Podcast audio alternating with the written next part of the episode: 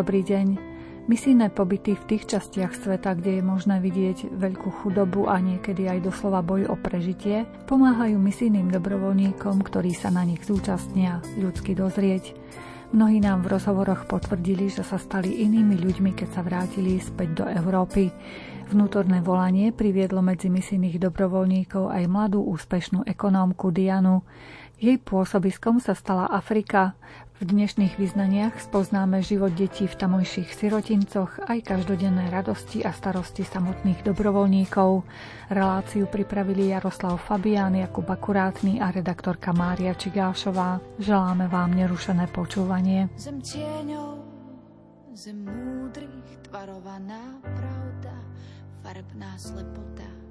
Zem, čo miluje, slabosť silných, Zem, čo zlepšuje aspekty života. Zem, v ktorej prežijú iba tvárny pre spoločné dobro rovná daň. Zem vzorov, zem slávnych, kde pri žiadnom slove kroku nie si sám. Ak steny majú uši, nech počúvajú odkaz ženy, čo leží na zemi, že milosrdné odpúšťanie vracia dôstojnosť učený, že láska silnejšia ako smrť dáva slobodu väzneným.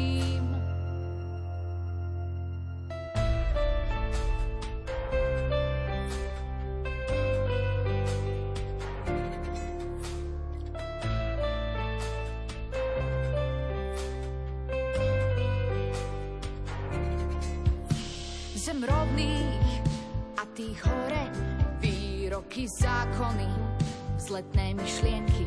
Zem správnych priateľov a dobré skóre len na nehybnú hladinu neháčka mienky.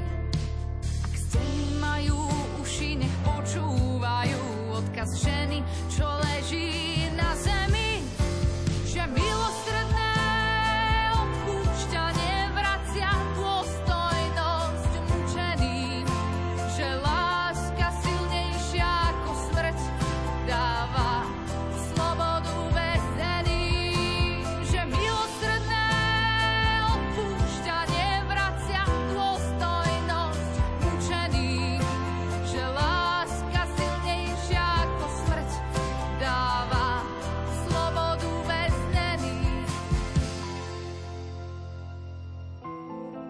máme možnosť eh, privítať v Košickom štúdiu Rádia Lumen misijnú dobrovoľničku Dianu. Vítajte u nás. Dobrý deň. Dobrý deň, ďakujem za pozvanie. Možno naši poslucháči si dávajú otázku, ako sa môže napríklad ekonómka vo vašom prípade dostať na misie.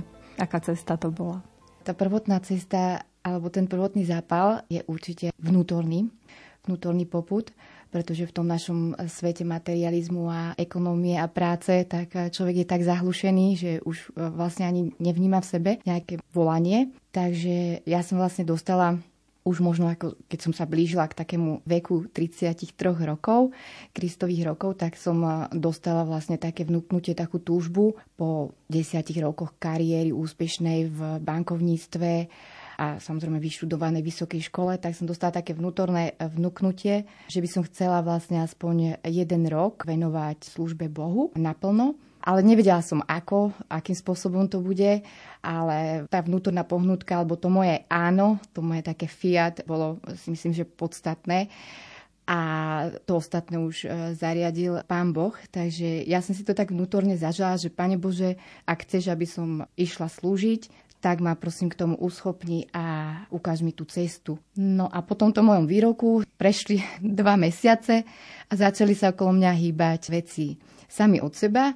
A to bolo spôsobom, že aj jedna moja kamarátka, ktorá pôsobila na misiách, tak mi napísala po štyroch rokoch e-mail, kde ma zdravila z misie a hovorila si, že no takto som myslela na teba, že veď ty by si mohla ísť do Afriky. Tak to bolo pre mňa tak trošku šokujúce, ale nechala mi aj odkaz, na koho sa mám obrátiť a v tom prípade to bola vlastne Slovenská katolická charita, cez ktorú bola vyslaná na misiu moja kamarátka. Tak som napísala vlastne e-mail, že či sú nejaké ponuky a možnosti a akým spôsobom by som sa mohla prihlásiť ja. Samozrejme som sa na túto misijnú službu cítila veľmi nekvalifikovaná, pretože v životopisu som mala 12 rokov úspešnej kariéry v bankovníctve a nemá to so sociálnou sférou teda nič spoločné. Ale možno trošku zavážilo, alebo v tom mojom životopise si tí, ktorí ma vyberali teda, si možno všimli a bolo im sympatické nejaké moje mimo pracovné aktivity alebo voľnočasové aktivity a to bola vlastne pomoc sírotinci Prahe, kde som robila dobrovoľničku pravidelne. A tiež, že som vlastne vďaka svojmu zamestnávateľovi, ktorý nám umožňoval raz ročne sa zúčastniť na nejakej dobrovoľníckej akcii v rámci zamestnania, tak som vždycky tento deň využila, aj keď si kolegovia mysleli, že to bolo teda, aby som neprišla do práce, ale ja som vlastne nejak tiahla do tej sociálnej oblasti a vždycky som si vyberala vlastne aktivity typu pomoc mentálne postihnutým, pomoc handicapovaným, alebo v ústave pre nevidiacich som bola, takže asi aj to, tú Slovenskú katolickú charitu možno presvedčilo, že toto cítenie mám. Ale aj tak vlastne na pohovore, ktorý som absolvovala už v Bratislave, tak ma prekvapilo, že konkurencia bola obrovská a bolo nás tam veľa záujemcov, asi tak 15 a všetci boli z tej sociálnej oblasti alebo pedagogickej oblasti a ja som bola jediná ekonómka. A tak som si vravela, že tak to asi nebude to volanie také vážne a konkurencia je veľká, takže ma nevyberú, ale na moje prekvapenie vlastne vybrali spomedzi tých 15 mňa a ešte jedného kolegu.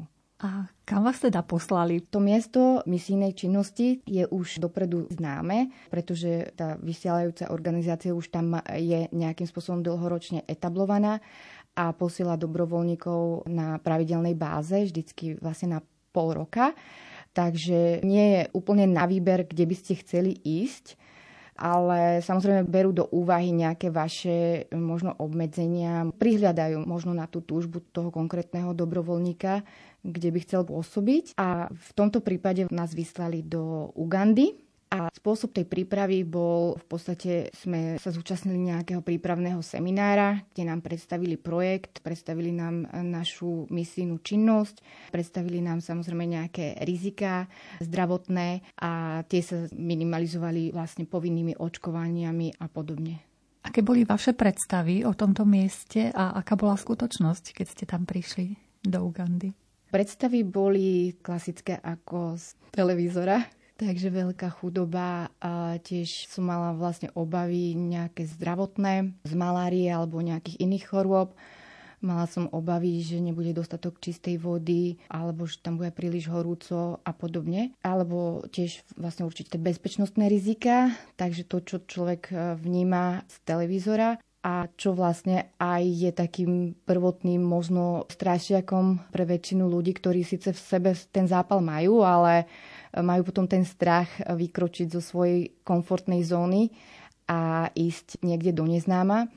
Takže tie rizika, ktoré vidíme v televízore, samozrejme potom v realite sa rozplynú, lebo častokrát je to aj nejaký stereotyp, že ja som si kupovala aj pomaly nejaké flašu na filtrovanie vody, lebo som si myslela, že tam budem piť z mláky a nakoniec som zistila, že na každej benzínke alebo hoci kde aj v buši, keď bol nejaký stánok, hoď splechový, tak tam mali dokonca Pepsi Colu. Takže e, naozaj som nestrádala v tomto. Čakal na vás niekto na tom misijnom e, mieste, kto sa o vás postaral v tých prvých dňoch, týždňoch, trošku aby ste sa dostali do reality? Určite, tak v tomto je to veľmi dobre zorganizované, takže na mieste vás e, vždycky niekto čaká, máte dopredu známy plán cesty. V podstate vám dajú do ruky letenku a na tom konkrétnom mieste vás už čaká človek, ktorý zariadi, kde budete bývať, ako sa dostanete transportom, dajme tomu do nejakých vzdialenejších miest tej misie, keď vlastne v prípade tej Ugandy to bolo až 8 hodín od hlavného mesta, takže sme museli ísť aj miestnym autobusom ale o to všetko je postarané. Naozaj aj v prípade, ak by cestovala teda žena sama, mne sa to nestalo, ja som mala k sebe parťáka našťastie, ale aj keby cestovala žena sama, tak to bezpečnostné riziko je tam minimálne a vždycky vlastne na tom mieste ho čaká nejaký akby známy pracovník pre tú charitu alebo iný dobrovoľník. Takže aj vlastne Slovák, tak sa človek cíti tak menej vlastne v šoku, kam to prišiel. Ngosuku lwesithathu sikhosi ngonyama kaJude yalenge emthini yafa yavuka ngosuku lwesithathu. uJesu vukile uyaphila. uJesu vukile uyaphila. Somlande somlandela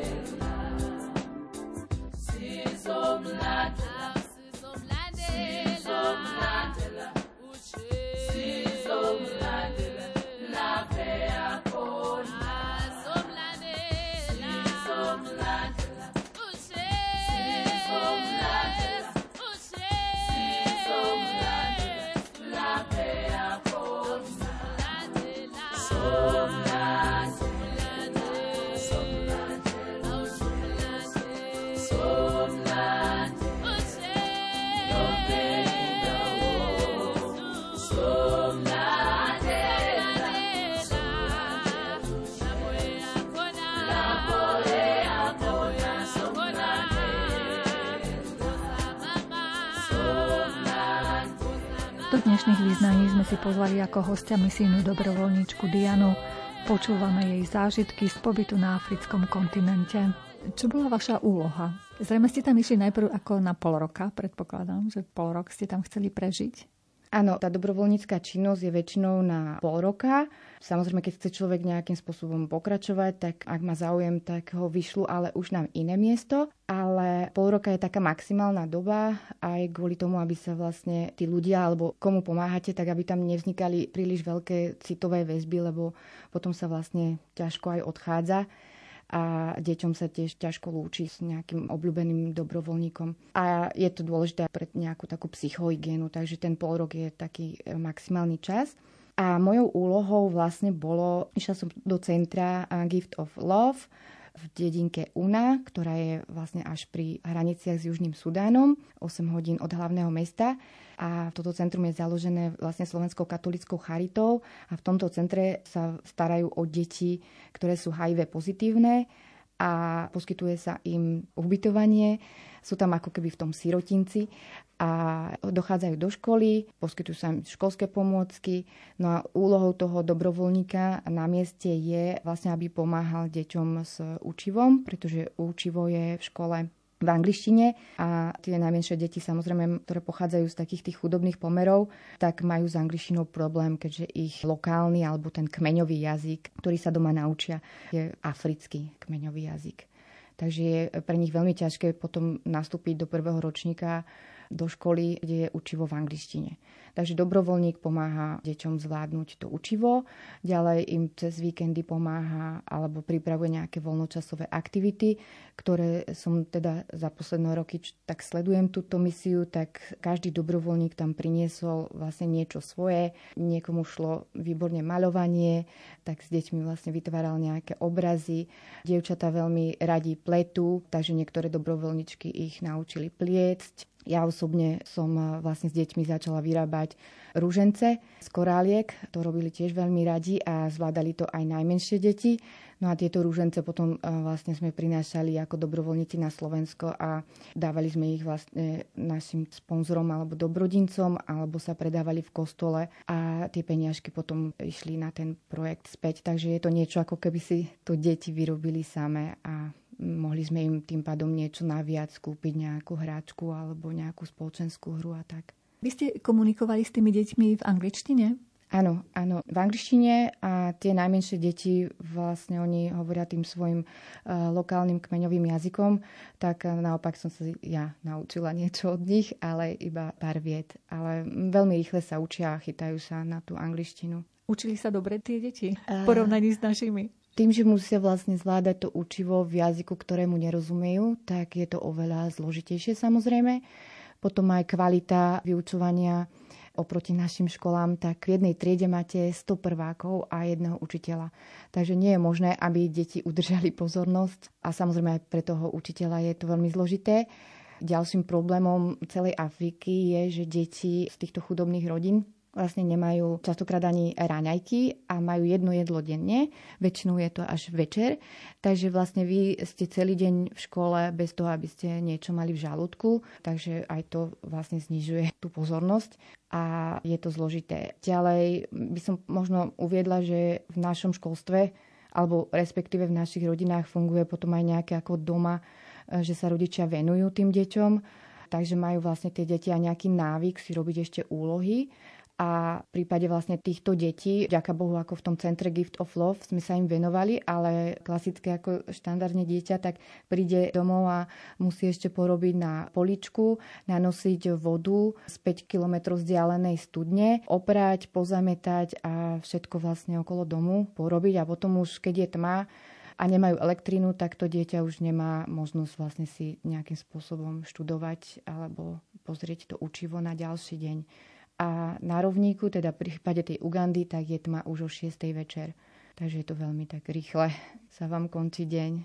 Čiže v podstate šlo o to naučiť tie deti čo najviac v škole asi. Určite v prípade toho centra Gift of Love, tak deti tam mali režim, kedy samozrejme po škole si hneď robili úlohy na ďalší deň, prípadne preberali ešte to učivo z toho dňa. Ak tomu nerozumeli, tak sme sa im venovali a venovali sme sa vlastne deťom z každej triedy, takže od prvej až po siedmu triedu a preberali sme či už ako písanie alebo až nejaké ako geografia alebo zemepisy a podobne so staršími deťmi a potom aj so stredoškolákmi. Takže ako tá práca dobrovoľníka je tam v tomto náročná, lebo musí sa vrátiť aj trošku do školských čias svojich vlastných. V tomto prípade pomáha dosť aj Google, takže človek si späť naštuduje a e, je to náročné vysvetľovať to v angličtine a možno ako trpezlivejšie to tomu dieťaťu trikrát ukázať a podobne. Ja som ako mala Napríklad v matematike som bola silná, takže s deťmi som robila matematiku. Zároveň som vlastne mala taký tablet, alebo využívame tam aj tieto moderné technológie, počítača a podobne.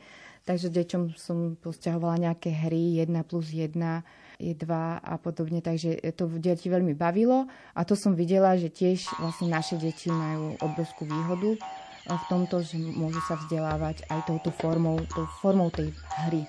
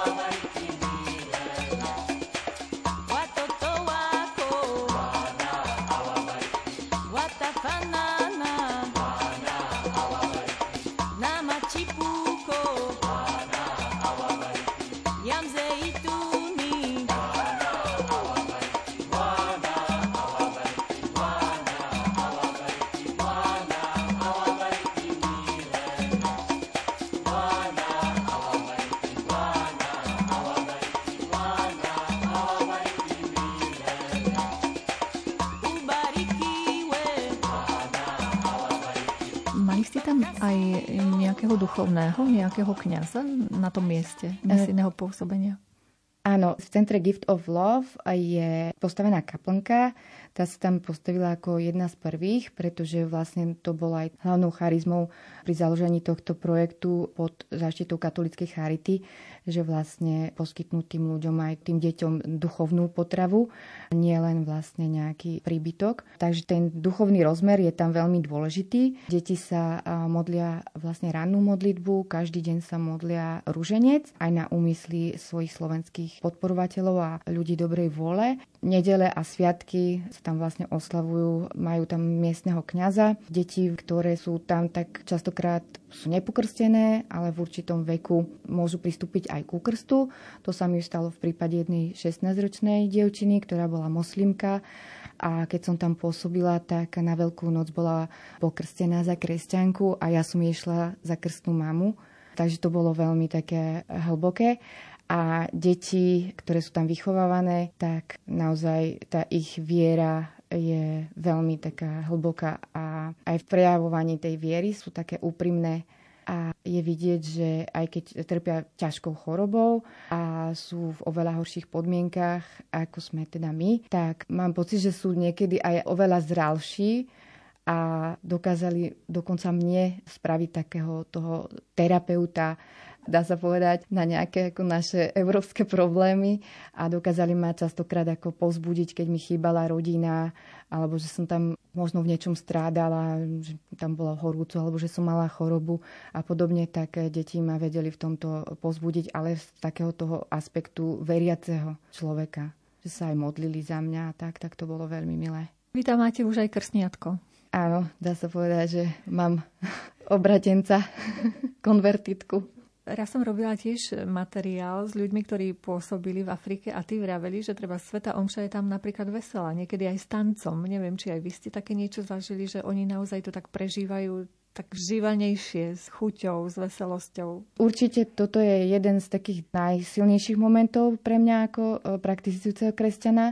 Bolo to prežívanie Svetej Omše a e, vlastne aj deti spievali pesničky alebo pripravovali sa na veľké sviatky nejakým tancom a bubnovaním a podobne, ale ako najsilnejší zážitok bolo asi prežívanie Veľkej noci a veľkonočnej vigílie, kedy vlastne aj tie úplne najmenšie deti zostali na tú dlhú liturgiu a vigílnu liturgiu vlastne po skriesení každý prežíval obrovskú radosť a deti okolo mňa behali a kričali, že Kristus stal z mŕtvych, Kristus stal z mŕtvych, že teš sa, teš sa. Takže mňa sa to veľmi dotklo, lebo sme prežívali to skriesenie v takom aj spoločenstve a v takej radosti a staršie ženičky za mnou chodili a triasli mi rukou a všetci sa tešili, že Kristus stal z mŕtvych. Takže naozaj to bolo také veselé.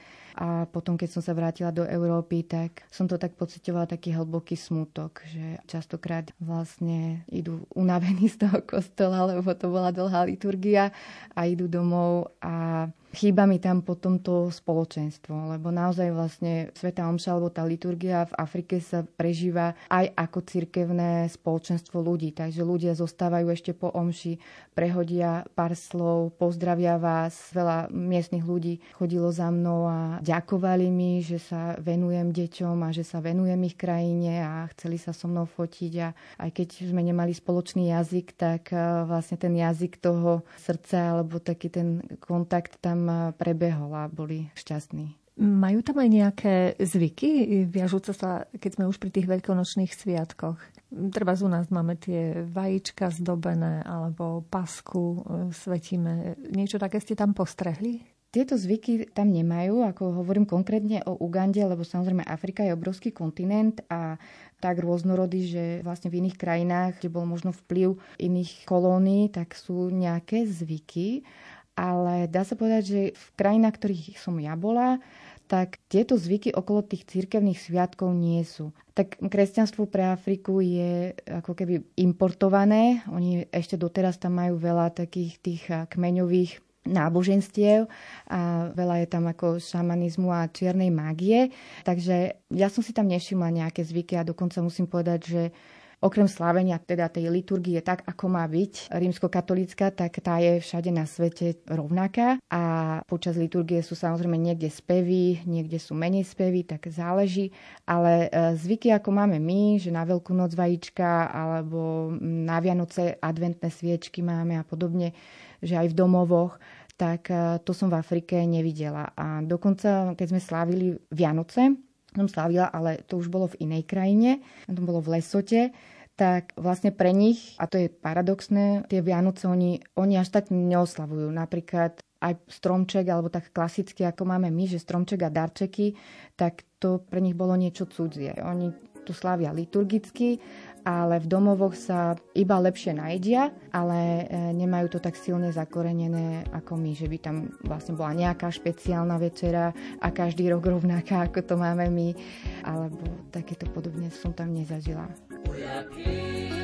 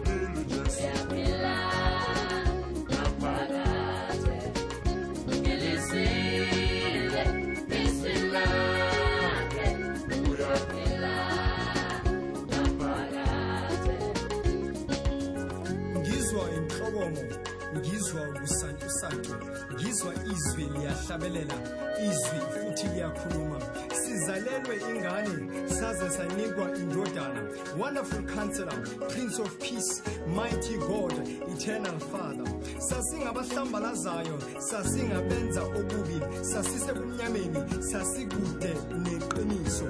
Namuhla sisekukhanyeni namuhla sixabane nokubi namuhla sazi iqiniso.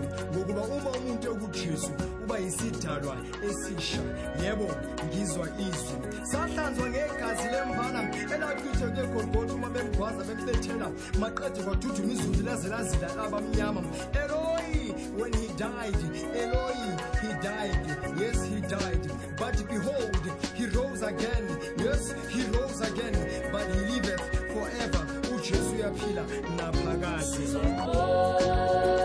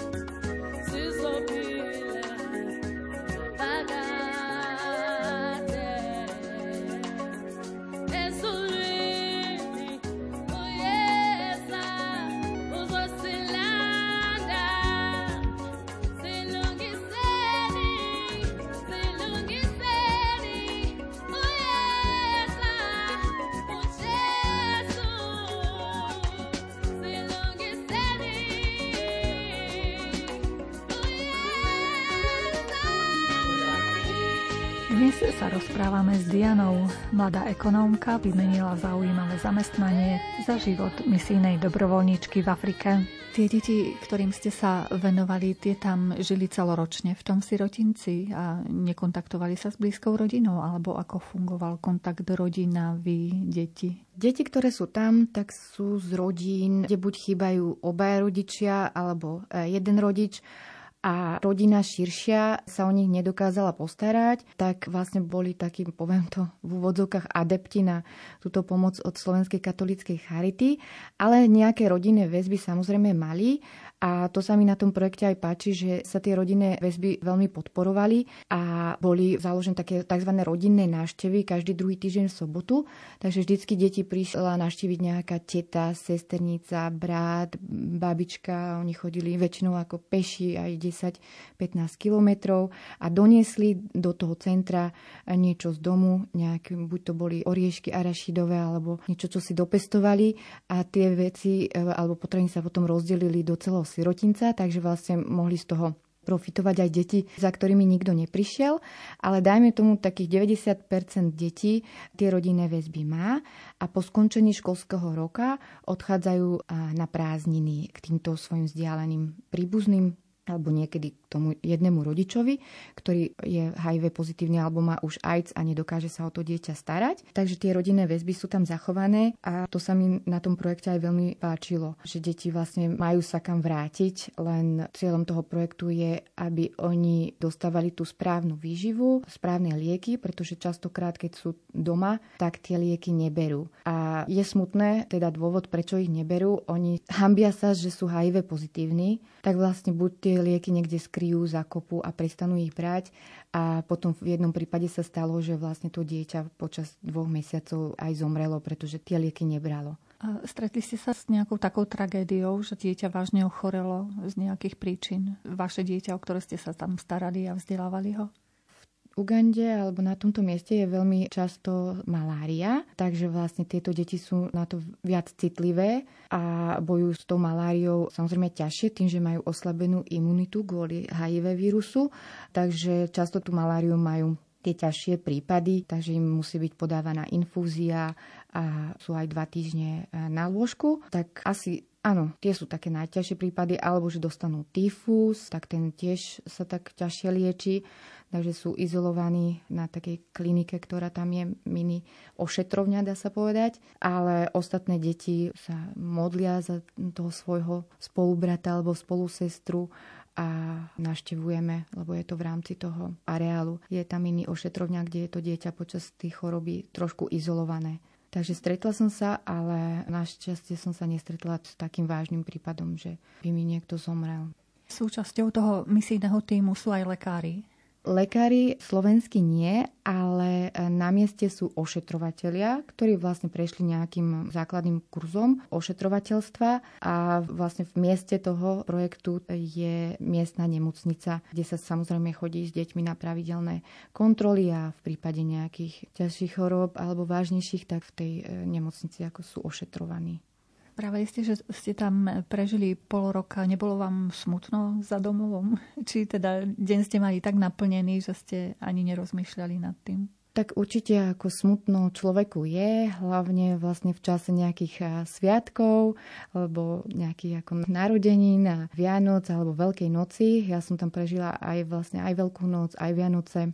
Takže aj keď sa niečo človek dozvie ako z rodiny, nejakú správu, či pozitívnu alebo negatívnu, tak samozrejme smutno človeku je, ale zase je tam nejakým spôsobom ako nasadený dá sa povedať, že 24 hodín denne, pretože jednak ako ste s tými deťmi určitý čas a potom vlastne máte voľný čas, ale stále nie ste doma. Zvykli ste si na tamojšiu stravu? Dá sa povedať, ja som taký človek, ktorý zje všetko, takže nemala som s tým problém. Chutilo mi takmer všetko, ako chýbali mi niekde nejaké potraviny časom a napríklad okolo sviatkov sme si chceli zamosať na takom našom tom tradičnom šaláte zemiakovom a to sme si majonézu nechali doviesť autobusom až z hlavného mesta 8 hodín a pri tejto príležitosti sme si nechali doviesť aj Nutelu, takže sme si zamlsali. Sú tam treba aj nejakí ultraboháči v tej Afrike?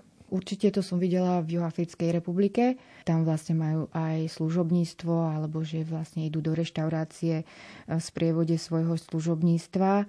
A bol to taký, dá sa povedať, veľký extrém, že som tam videla obrovské víly chránené a luxusné autá. Potom tam vidíte vlastne tie chudobné slamy. Shopping moly, keď som bola teda obchodné centra, tak tiež tam vidíte luxusné tovary, také ako ani na Slovensku neuvidíme a diamanty a zlata. Juhoafrická republika je v tomto dosť evidentná, že je tam obrovský prepad medzi bohatými. Sú tam kasína obrovské, aké ani na Slovensku nie sú. Takže to by človeka naozaj by ostal prekvapený, že či je v Afrike. Ja si myslím, že som niekde v Miami. Cítili ste sa tam bezpečne na všetkých tých miestach, kde ste pôsobili? Dá sa povedať, že je treba dávať si pozor, pretože samozrejme vlastne po zotmení sa vynárajú rôzne kriminálne živly a ako bieli, tak je vás vidieť až 10 kilometrov. Takže je potrebné dodržiavať určité bezpečnostné pravidlá a tie sú rôzne miesto od miesta. Takže v takom Nairobi, ktoré patrí medzi jedno z najnebezpečnejších miest sveta, tak sa po zotmení nedoporučuje pohybovať. Ak tak, tak potom v nejakom ako overenom taxíku alebo ako nepotrebujete nejakú ochranku, ale aj ten taxík, ktorý po vás príde, tak je potrebné si vlastne overiť, že je to dobrá spoločnosť, ináč sa môžete pohybovať. Ako autom je to bezpečné. Po ulici by som neodporúčala takto neskoro chodiť. Ja som cestovala sama, cestovala som sama v noci, cestovala som autobusom a cítila som sa bezpečne ako v tom okruhu tých ľudí, s ktorými som bola. Takže je to prípad od prípadu, ako krajina od krajiny, miesto od miesta. Treba si zistiť dopredu.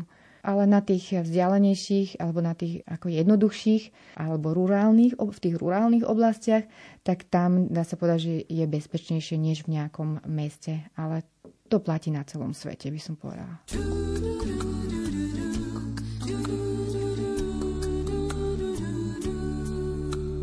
Viem, svet sa dnes menším zdá.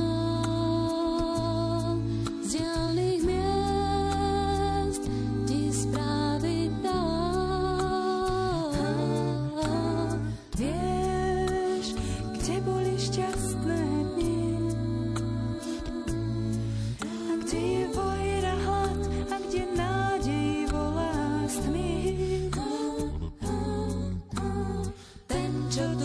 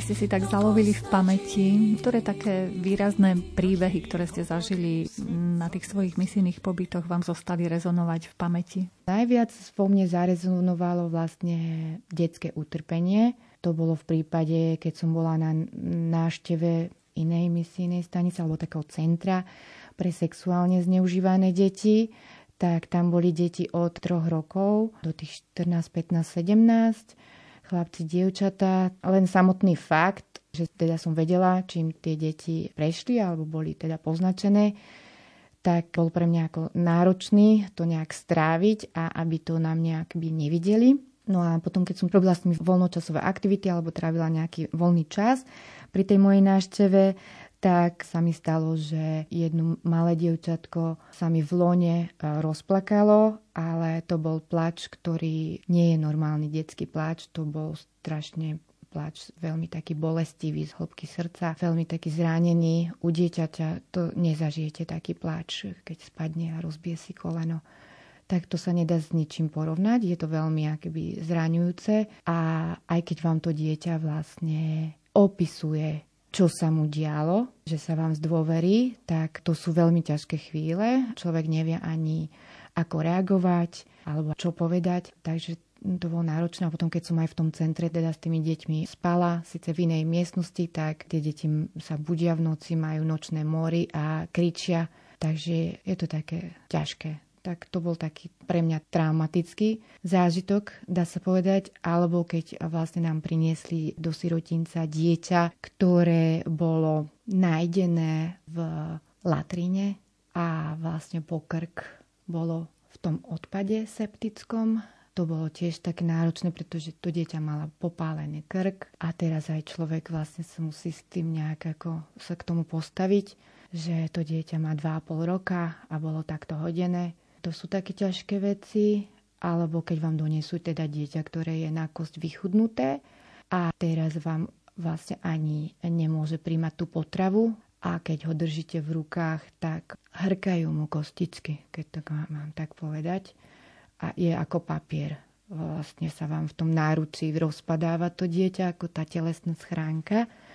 Tak toto sú také náročné. No a dieťa, ktoré prežilo takú traumu, napríklad spomeniem, mali takého chlapčeka, ktorého donesli do sirotinca a bol vlastne týraný v dome, žil s babičkou, ktorá ho odmietala a nedávala mu jesť a vlastne bol iba v rohu a jedol tam zo zeme vlastne ten prach. Potom ho sociálni pracovníci alebo nejaká policia našla a donesli ho k nám do sirotinca.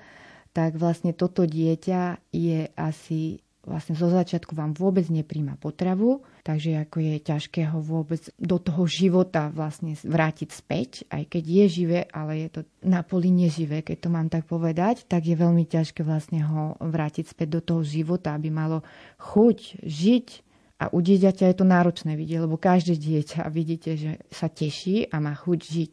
Najviac majú chuť žiť deti, lebo oni sú nezranené a tak. A tieto deti vlastne vidíte, že nemá chuť žiť, takže vám ani nepríjma tú potravu, jednak z toho zdravotného hľadiska, jednak možno aj duchovne je skleslé. Potom, keď sa to podarí, teda, že sa vráti a začne pomaly príjmať tú potravu a je viacej aj viacej, tak sa mi stalo napríklad, že sme sa všetci tešili, keď ten chlapček, keď som sa ho pýtala, že čo ti mám priniesť, z mesta, že idem na nákup, že čo by si si dal jesť, tak keď prvýkrát povedalo po dlhšom čase, že chce vajíčko, tak sme sa potešili, že to už vlastne bolo niečo, lebo predtým sme mu dávali iba nejakú ako takú výživu, ktorá je presne určená pre tie podvyživené deti. Takže keď už chcelo reálnu stravu a vajíčko, tak oslavoval celý sirotinec, že už je späť a už potom vlastne začne mu chutiť, príde aj tá chuť do jedla a potom pomaly vlastne sa vráca aj ten metabolizmus. No ale aj takto dieťa ešte asi takého pol roka vlastne je na ňom vidieť to veľké utrpenie, pretože to dieťa aj keď je v kolektíve a už je teda chránené, už je v bezpečnom prostredí, tak sa vôbec nesmeje. Je úplne kamenná tvár, vôbec sa nesmeje. A potom druhý taký moment, kedy sa tak oslavuje, alebo že kedy sa všetci tešia, je, keď to dieťa sa prvýkrát usmeje. Tak to viem, že sme raz tak detičky zavolali vlastne k tomu chlapčekovi, že hej, hej, že anti, anti, poď, že on sa už smeje. tak som prišla a vidíte, asi vráte, a teraz už je to dieťa späť vlastne v živote, že je zachránené.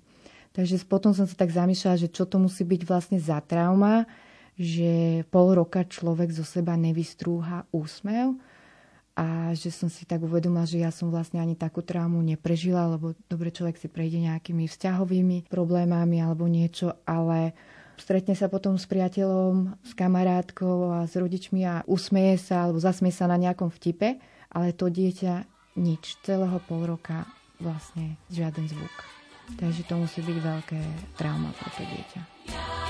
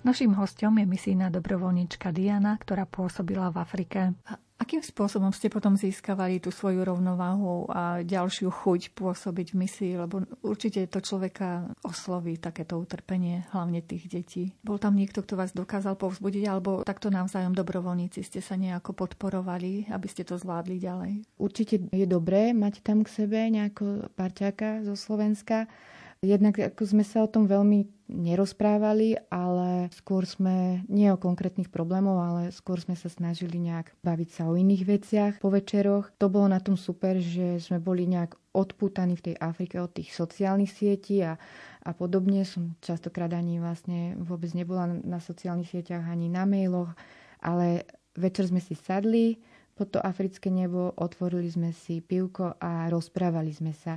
Takže ja som sa tam vlastne s tým dobrovoľníkom koľkokrát ako vyrozprávala tak, ako za celý život e, nie. A bolo to vlastne o takých témach, takých hĺbších a takých názoroch. A podobne, takže asi takto sme oddychovali, alebo sme si niekam zašli na výlet, zaplávať a samozrejme aj dôležité je nejaká dovolenka, tak počase vlastne sme si zobrali aj pár dní, že sme išli naštíviť nejaké miesto. A konkrétne vlastne tam človek nejak neprežíva, alebo za seba poviem, že nemáte čas prežívať tú e, traumu, alebo aby ste nejakú mali osobnú traumu, tak na to tam čas nemáte. To si myslím, že prežívajú všetci ľudia, ktorí sú v nasadení, či sú to zdravotníci, požiarníci a podobne. Ale ono vás to dobehne. Aspoň v môjom prípade sa tak stalo, že vás to potom niekde dobehne a je to potom v niektorých prípadoch až nejaká posttraumatická stresová porucha. Takže vlastne nás to, keď sme si to tak eh, rozprávali, tí dobrovoľníci, nás to dobehlo vždycky až keď sme sa vrátili na Slovensko a každý od nás očakával nejaké ako zážitky a čo sme videli, či sme videli levy a, a zvieratá a ako to tam je, ako žijú tí ľudia. A to a človek vlastne niečo povie, ale samozrejme s takými zážitkami je ťažké sa dôveriť a ostane to v tom človeku. A chýbala nám nejaká taká možno aj psychologická podpora alebo ako sa vôbec srovnať s návratom do Európy pretože človek by si myslel, že je veľmi ťažké sa aklimatizovať v nejakom inom kultúrnom prostredí, ale práve naopak, tá aklimatizácia na Afriku bola veľmi rýchla. Naopak, keď sa človek vrátil do Európy, po tom, čo prežil, tak e, bolo veľmi zložité sa aklimatizovať späť na ten život tu. A prečo bolo ťažké sa aklimatizovať na strednú Európu, ktorá je vlastne bohatá, nič tu nechýba?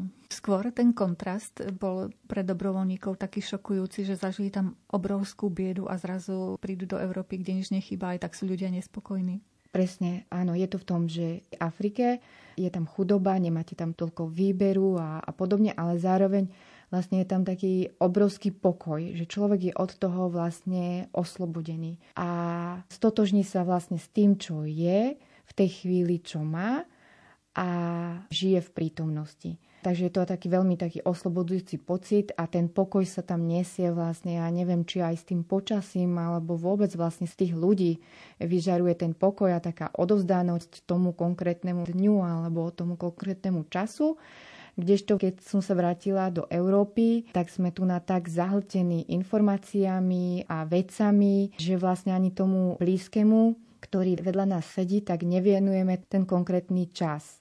A na to bolo ťažké sa aklimatizovať späť, pretože som sa tu cítila zrazu vlastne, že som sama. Že mám síce ľudí okolo seba a priateľov, ktorých poznám, ale že som v podstate sama. A dosť často, ako som sa preto aj vyhýbala obchodným centrám, pretože keď to mám tak povedať, ma nebavilo byť pred tou voľbou, teraz vyberať si z tých veľa produktov a všade človek zahltený a stresovať sa medzi vlastne tými ľuďmi. Ono, není to ani množstvom ľudí, ten stres ale možno to, čo tí ľudia vyžarujú, lebo v Afrike je naopak vlastne preľudnenosť, tam ľudia sú na každom kroku, na každom metri štvorcovom a nie je to tak stresujúce ísť tým mestom, ako je to napríklad tu na, v Európe, kde je síce menej ľudí, ale to, čo sa nesie vlastne tým vzduchom, alebo čo možno každý vyžarujeme zo seba, tak je tu oveľa viac takej stresujúcejšie a menej pokoja a ten človek si vlastne ten vnútorný pokoj musí viac strážiť. Takže som tak chodila ako keby trošku v takej bubline. Zostali vám kontakty s tými miestami, kde ste pôsobili, prípadne aj s deťmi, ktoré určite už dorástli a možno sú z nich už aj dospelí ľudia? Áno, kontakty mi zostali. Zostali mi kontakty vlastne aj s tým mojim krsniatkom, ktorá teraz skončila školu. Takže sa pravidelne zaujímam, ako sa jej darí a čo bude v živote robiť. Zostali mi kontakty aj s deťmi zo sirotinca v Lesote, ktoré som, dá sa povedať, vykopla e, do života, pretože v tom čase, keď som odchádzala, tak oni vlastne skončili školu strednú a museli opustiť sirotinec, ale nemali nič vlastne, čo do života robiť, nemali prácu. Takže som tam e, dvom chlapcom našla prácu skrz mojich známych, že som ich nejak akoby do toho života vlastne uplatnila a našla som im aj ubytovanie zaplatila som im prvý nájom a potom vlastne už dostávali tú svoju výplatu, tak oni mi pravidelne píšu A napríklad mi píšu, že ako si polepšili, hej, že ten ich prvý nájom to bolo vlastne iba jedna miestnosť e, bez elektriny a bez vody. A teraz vlastne, čo majú ďalší podnájom, keď už si našetrili a zarobili, tak už vlastne aj svietia, aj, aj majú kúpeľku. Takže vlastne som taká na nich hrdá, že sa chlapci po škole vlastne uchytili a neskončili nejak na ulici. Takže títo mi pravidelne tak e, napíšu, že sa mi ozvu.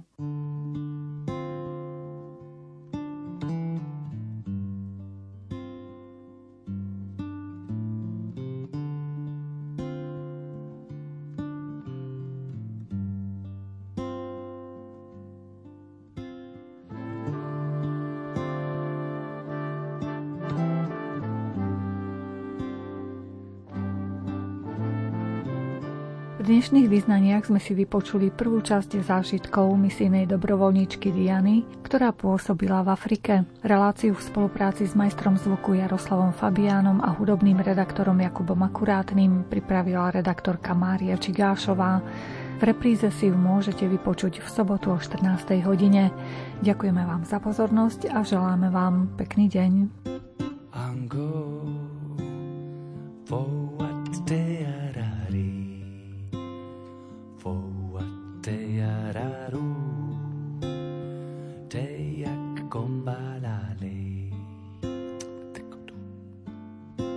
I'm going for